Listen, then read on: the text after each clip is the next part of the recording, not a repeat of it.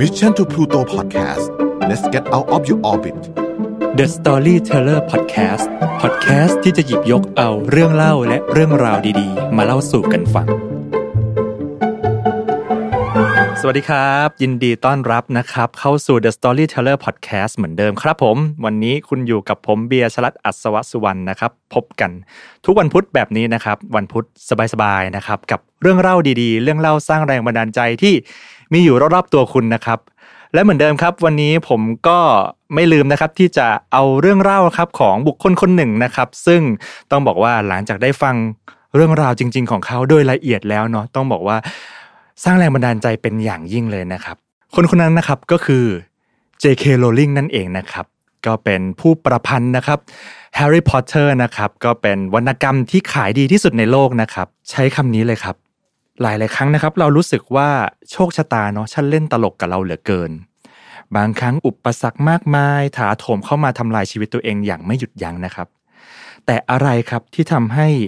หญิงสาวคนหนึ่งครับ สามารถก้าวผ่านได้ สามารถต่อสู้กับโชคชะตาครั้งนั้นมาได้ อะไรครับที่ทำให้เธอสามารถก้าวจากจุดต่ำสุดในชีวิตที่มนุษย์คนคนหนึ่งสามารถเจอได้ มาสู่จุดสูงสุดชีวิตครับ ที่น้อยคนนักครับ ก็จะสามารถไปถึงเช่นกัน วันนี้นะครับผมก็จะมาเล่าเรื่องราวดี ๆ นะครับ ของคุณ J.K. Rowling ให้กับพวกเราฟัง J.K. Rowling นะครับเกิดเมื่อปี 1965 นะครับที่ประเทศอังกฤษนะครับก็ถ้านับตอนนี้ก็น่าจะอายุสักประมาณ 55 ปีแล้วนะครับ ต้องบอกว่า J.K. Rowling เนี่ยเกิดในครอบครัวนะครับที่ไม่ค่อยจะอบอุ่นนัก สักเท่าไหร่นะครับ คุณพ่อเป็นวิศวการบินนะครับ คุณแม่เป็นนักเทคนิควิทยาศาสตร์นะครับ แต่ J.K. Rowling เนี่ยครับครอบครัวเขาก็คือต้องบอกว่าโดยส่วนตัวเขามีความสัมพันธ์ที่ไม่ค่อยดีกับคุณพ่อเขานัก ในขณะเดียวกันครับ คุณแม่ที่เขารักมากเนี่ยก็ป่วยเป็นโรคที่เขาเรียกว่าเอ่อปลอกประสาทเสื่อมนะครับ หรือ multiple sclerosis นะครับ ซึ่งเป็นโรคที่รักษาแล้วไม่หายนะครับ ต่อเนื่องแล้วก็ทุกทรมานมากนะครับ ในขณะเดียวกันครับด้วยอุปนิสัย J.K. Rowling เนาะก็เป็นคนที่รักการอ่านชอบการแต่งเรื่องแฟนตาซีตั้งแต่สมัยเด็กๆนะครับเขามักจะอ่านแล้วก็แต่งเรื่องราวเนี่ยโดยผู้ฟังคนแรกของเขาเลยนะครับก็คือตัวน้องสาวเขาเอง แต่ด้วยวัยเด็กครับที่ยากจนพร้อมกับปัญหาภายในครอบครัวอุปสรรคต่างๆ มากมายครับก็ทำให้ J.K. Rowling เองก็ต้องใช้คำว่ายากลำบากเนาะแล้วก็ไม่ค่อยมีความสุขเท่าไหร่ในสมัยนั้น ท้ายที่สุดครับหลังจาก J.K. Rowling เรียนจบระดับมหาวิทยาลัยครับก็ได้ไปทำงานนะครับ ซึ่งต้องบอกว่างานสมัยนั้นเนาะก็หายากครับ ได้งานแรกนี่ก็คือเป็นลักษณะของเรียกว่าเป็นเลขานุการสองภาษาเนาะที่องค์กรนิรโทษกรรม ซึ่งต้องบอกว่ารายได้ก็น้อยครับ และไม่เพียงพอสำหรับการดูแลตัวเองเนาะหรือแม้กระทั่งดูแลคุณแม่ที่ป่วยก็ตามและในขณะเดียวกันครับ ด้วยความที่ยังเป็นวัยรุ่นนะครับวัย 20 กว่าก็พบรักกับแฟนหนุ่มครับผม หลังจากนั้นครับด้วยความที่อยากหางานใหม่แล้วก็มีความรักด้วยเนาะ J.K. Rowling ครับในปี 1990 ครับก็ได้ตัดสินใจครับย้ายจากลอนดอนครับไปสู่เมืองแมนเชสเตอร์ครับด้วยเดินทางโดยใช้รถไฟ และนี่เองครับก็คือจุดเริ่มต้นครั้งแรกครับของพ่อมดครับวัยเด็กคนหนึ่งนะครับซึ่งสร้างตำนานเรื่องราวของแฮร์รี่พอตเตอร์นะครับผมเกิดขึ้นในตอนที่ J.K. Rowling เนี่ยเดินทางไปสู่เมืองแมนเชสเตอร์เนาะได้ยินมาว่า รถไฟรอบนั้นนะล่าช้าไป 4 ชั่วโมง แต่การล่าช้าเนี่ยครับทำให้ J.K. Rowling เนี่ยคิดถึงเด็กชายคนหนึ่งที่เข้าเรียนในโรงเรียนพ่อมด และหลังจากนั้นครับก็เป็นจุดเริ่มต้นครับที่ J.K. เนี่ยเริ่มเขียนเรื่องราวเกี่ยวกับเด็กชายคนนี้ในปี 1990 นั่นเองครับผมแต่ก่อนที่จะไปถึงเรื่องราวของแฮร์รี่พอตเตอร์ที่ยิ่งใหญ่เนี่ยต้องบอกว่าอุปสรรคถาโถมและโชคชะตาเนี่ยก็เล่นตลกกับเธอแบบหนักหน่วงทีเดียวเลยนะครับ ในปีเดียวกันนั้นเองครับ แม่ผู้เป็นที่รักของเธอครับ ก็เสียชีวิตไปครับ ก็คือจากการเจ็บป่วยเป็นเวลายาวนานเนาะก็เสียชีวิตไปทำให้ JK เนี่ยโศกเศร้าเป็นอย่างมากครับ ในขณะเดียวกันครับ เธอก็เลิกกับแฟนเก่าครับ แล้วก็เดินทางไปเป็นเอ่อเป็นเขาเรียกว่าครูสอนภาษาเนาะที่ประเทศโปรตุเกสพร้อมกับพบรักครั้งใหม่ครับ ดูเหมือนจะดีครับ เธอได้แต่งงานครับ และเธอก็มีลูกเล็กหนึ่งคนครับ แต่ปรากฏว่าเพียงหนึ่งปีถัดมาเท่านั้นเองครับ เธอมีปัญหาภายในครอบครัวครับ มีบันทึกเขียนไว้นะครับว่ามีความรุนแรงภายในครอบครัวและโดนทำลายร่างกาย เป็นสาเหตุครับทำให้ JK เนี่ยต้องทิ้งงานของเธอครับลาออกจากเรียกว่าตกงานแล้วกันเนาะแล้วก็หนีครับแฟนหนุ่มครับ กลับมาอยู่กับอออยู่ใกล้ๆ กับบ้านของน้องสาวที่สกอตแลนด์นะครับต้องบอกว่านี่คือจุดหนึ่งที่เป็นจุดต่ำสุดของชีวิตของ JK เลย เธอรู้สึกว่าเธอสูญเสียคุณแม่ที่เป็นที่รัก ชีวิตคู่ก็พังทลายครับ ตกงาน โดนสามีเนี่ยตามเขาเรียกว่าตามรังควานเนาะในขณะเดียวกัน เธอก็มีลูกเล็กมากกว่านั้นครับ ในช่วงชีวิตนั้นเองครับ เธอถูกวินิจฉัยครับว่าเธอเป็นโรคซึมเศร้า และมีหลายต่อหลายครั้งเลยครับ ที่เธออยู่ในภาวะที่เกือบจะฆ่าตัวตายครับ ในเวลานั้นครับเธอดำรงชีวิตด้วยเพียงเรียกว่าเงินจากรัฐบาลครับเป็นเงินสังคมสงเคราะห์เพียงสัปดาห์ละประมาณ 70 ปอนด์หรือตกประมาณ 3,000 บาท เธอต้องเอาเงินจำนวนนี้ดูแลทั้งตัวเองและลูกเล็กครับ ว่ากันว่าบ้านของเธอก็ไม่มีฮีเตอร์ครับ ในช่วงเวลานั้นครับ เธอเริ่มกลับมาเขียนงานของเธอครับ แต่การเขียนงานของเธอก็ไม่ได้ง่ายครับ เธอต้องไปเขียนตามร้านกาแฟที่มีฮีเตอร์ครับ เพราะบอกว่าที่บ้านเนี่ยมันหนาวเกินไปสำหรับเธอ แล้วมันก็อากาศหนาวขนาดนั้นอะลูกของเธอไม่สามารถนอนได้ ชีวิตต้องบอกว่าตกต่ำแล้วก็ถึงขีดสุดเลยครับ แต่ท้ายที่สุดครับ ตลอดระยะเวลา 5 ปีครับ ในปี 1995 ครับแฮร์รี่พอตเตอร์ครับตอนแรกก็เสร็จสมบูรณ์ในที่สุด โดยใช้พิมพ์ดีดรุ่นเก่าเลยนะครับ เธอ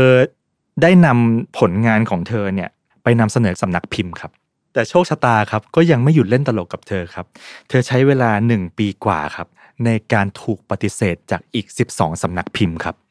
ไม่มีสำนักพิมพ์ไหนเลยครับที่ยอมที่จะพิมพ์แฮร์รี่พอตเตอร์ของเธอ จนท้ายที่สุดครับ ผ่านไปประมาณ 1 ปีกว่า ก็มีสำนักพิมพ์หนึ่งในลอนดอนครับ โอเคแล้วครับ ที่จะ publish ผลงานของเธอ และสาเหตุที่ publish เพราะอะไรรู้ไหมครับ เพราะว่าเจ้าของสำนักพิมพ์เนี่ยอ่านแล้วไม่สนใจครับ เลยลองให้ลูกตัวเองอ่านครับ แต่ปรากฏว่าเด็กน้อยคนนั้นครับอ่านจบตอนที่หนึ่งขอคุณแม่ทันทีครับว่าอยากอ่านตอนที่สองเจ้าของสำนักพิมพ์ก็เลยรู้สึกว่าอะถ้าเกิดทำให้เด็กอยากอ่านต่อได้งั้นพิมพ์ละกัน แล้วรู้ไหมครับ ได้พิมพ์กี่เล่ม ครั้งแรกครับ เธอได้พิมพ์ทั้งหมดหนึ่งพันเล่มครับหนึ่งพันเล่มเนี่ยครับห้าร้อยเล่มคือเอาไปแจกฟรีตามห้องสมุดนะครับ และอีกห้าร้อยเล่มเนี่ยก็คือวางขาย มากไปกว่านั้นครับ เจ้าของสำนักพิมพ์ครับ ก็ได้ให้คำแนะนำกับ J.K. Rowling ครับว่าให้หางานประจำทำซะ เพราะว่าหนังสือวรรณกรรมเด็กอย่างเนี้ย ยากมากเลยที่จะสร้างรายได้อย่างเป็นกอบเป็นกำและเลี้ยงชีวิตได้ แต่ท้ายที่สุดครับ หลังจากผ่านไปประมาณ 6 เดือนถัดมาครับ หลังการตีพิมพ์ครั้งแรกครับ ปรากฏว่าแฮร์รี่พอตเตอร์ครับได้รับความนิยมอย่างล้นหลาม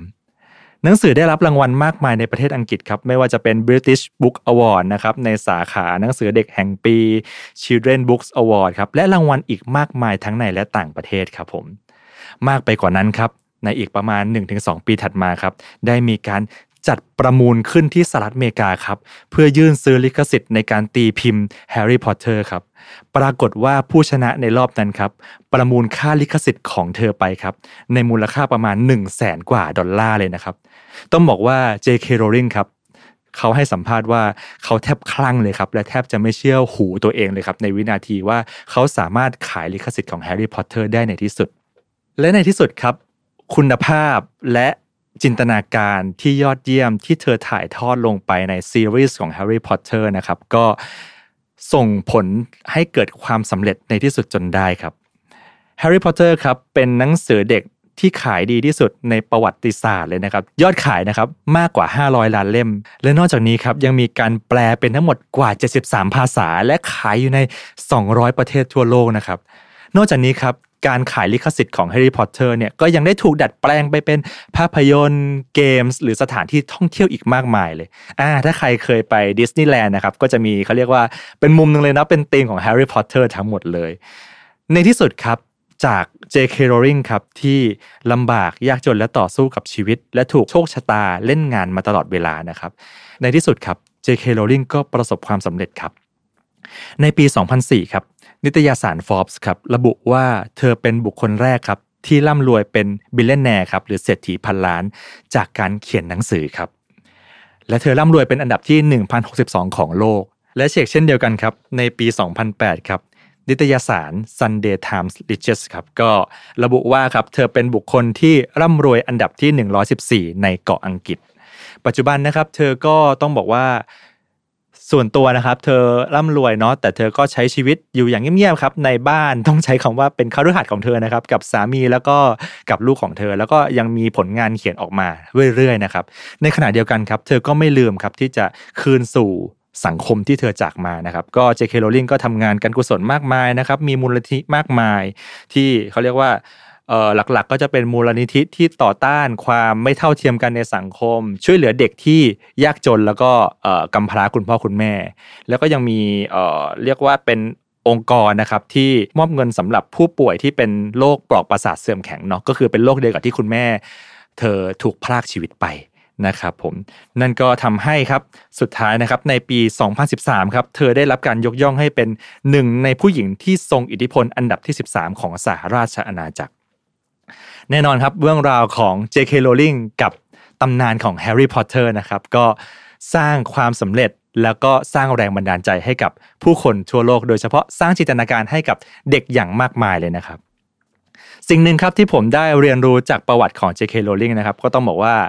JK เองเนี่ยเป็นคนที่เขาเรียกว่าทำในสิ่งที่รักเนาะและในขณะเดียวกันเขาก็ยืนยันในสิ่งที่เขารักและเขาเชื่อด้วย เป็นช่วงเวลาที่ไม่ง่ายเลยนะครับ ตลอดเวลา 5 ปีตั้งแต่ปี 1990 ที่เขาเริ่มเขียน Harry Potter จนเสร็จต้นฉบับในปี 1995 5 ปีนั้นต้องบอกว่าเป็น 5 ปีที่เธอตกต่ำและล้มเหลวที่สุดในชีวิต เธอสามารถคลอดผลงานเล่มแรกออกมาได้ ในขณะเดียวกันครับ เธอยืนหยัดในความเชื่อของเธออีกกว่า 2 ปีครับ ในการผ่านการปฏิเสธทั้งหมด และพับลิชออกสู่สาธารณชนในที่สุด และความที่ไม่ยอมแพ้ต่อโชคชะตาของเธอเนี่ยแหละครับ เธอได้กล่าวครับถึงช่วงเวลาครับที่เธอตกต่ำในที่สุดในชีวิตครับในช่วงเวลา 5 ปีที่เธอกำลังจะคลอดผลงานเล่มแรกครั้งนั้นครับ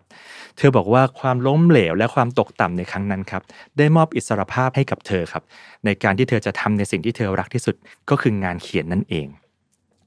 และหากปราศจากเหตุการณ์ความตกต่ำในครั้งนั้นครับ เธอก็อาจจะไม่สามารถมาสู่จุดสูงสุดและดีที่สุดของชีวิตในครั้งนี้ได้ แน่นอนนะครับ วันนี้ผมเชื่อว่า โชคชะตาเหตุการณ์ต่างๆ ครับ มักถาโถมเข้ามาเนาะโดยเฉพาะอย่างยิ่งในปัจจุบันนะครับ เรื่องสถานการณ์เศรษฐกิจภาวะโควิด -19 เนาะผมเชื่อว่าหลาย ๆ คนอาจจะอยู่ในภาวะที่ยากลำบากที่สุดครั้งหนึ่งในชีวิตเลย อาจจะเอ่อเรียกว่าตกงานหรืออาจจะเรียกว่ารายได้ลดลงใช้ชีวิตยากขึ้นนะครับ แต่แน่นอนครับ เมื่อผ่านไปครับ 3 ปี 5 ปีข้างหน้า ไม่แน่นะครับ เหตุการณ์ครั้งนี้อาจจะเป็นของขวัญที่ดีที่สุดที่ชีวิตมอบให้กับเรา เพื่อให้เราเติบโตสำหรับวันนี้ขอบคุณและสวัสดีครับ Mission to Pluto Podcast let's get out of your orbit The Storyteller Podcast Podcast ที่จะหยิบยกเอาเรื่องเล่าและเรื่องราวดีๆ มาเล่าสู่กันฟัง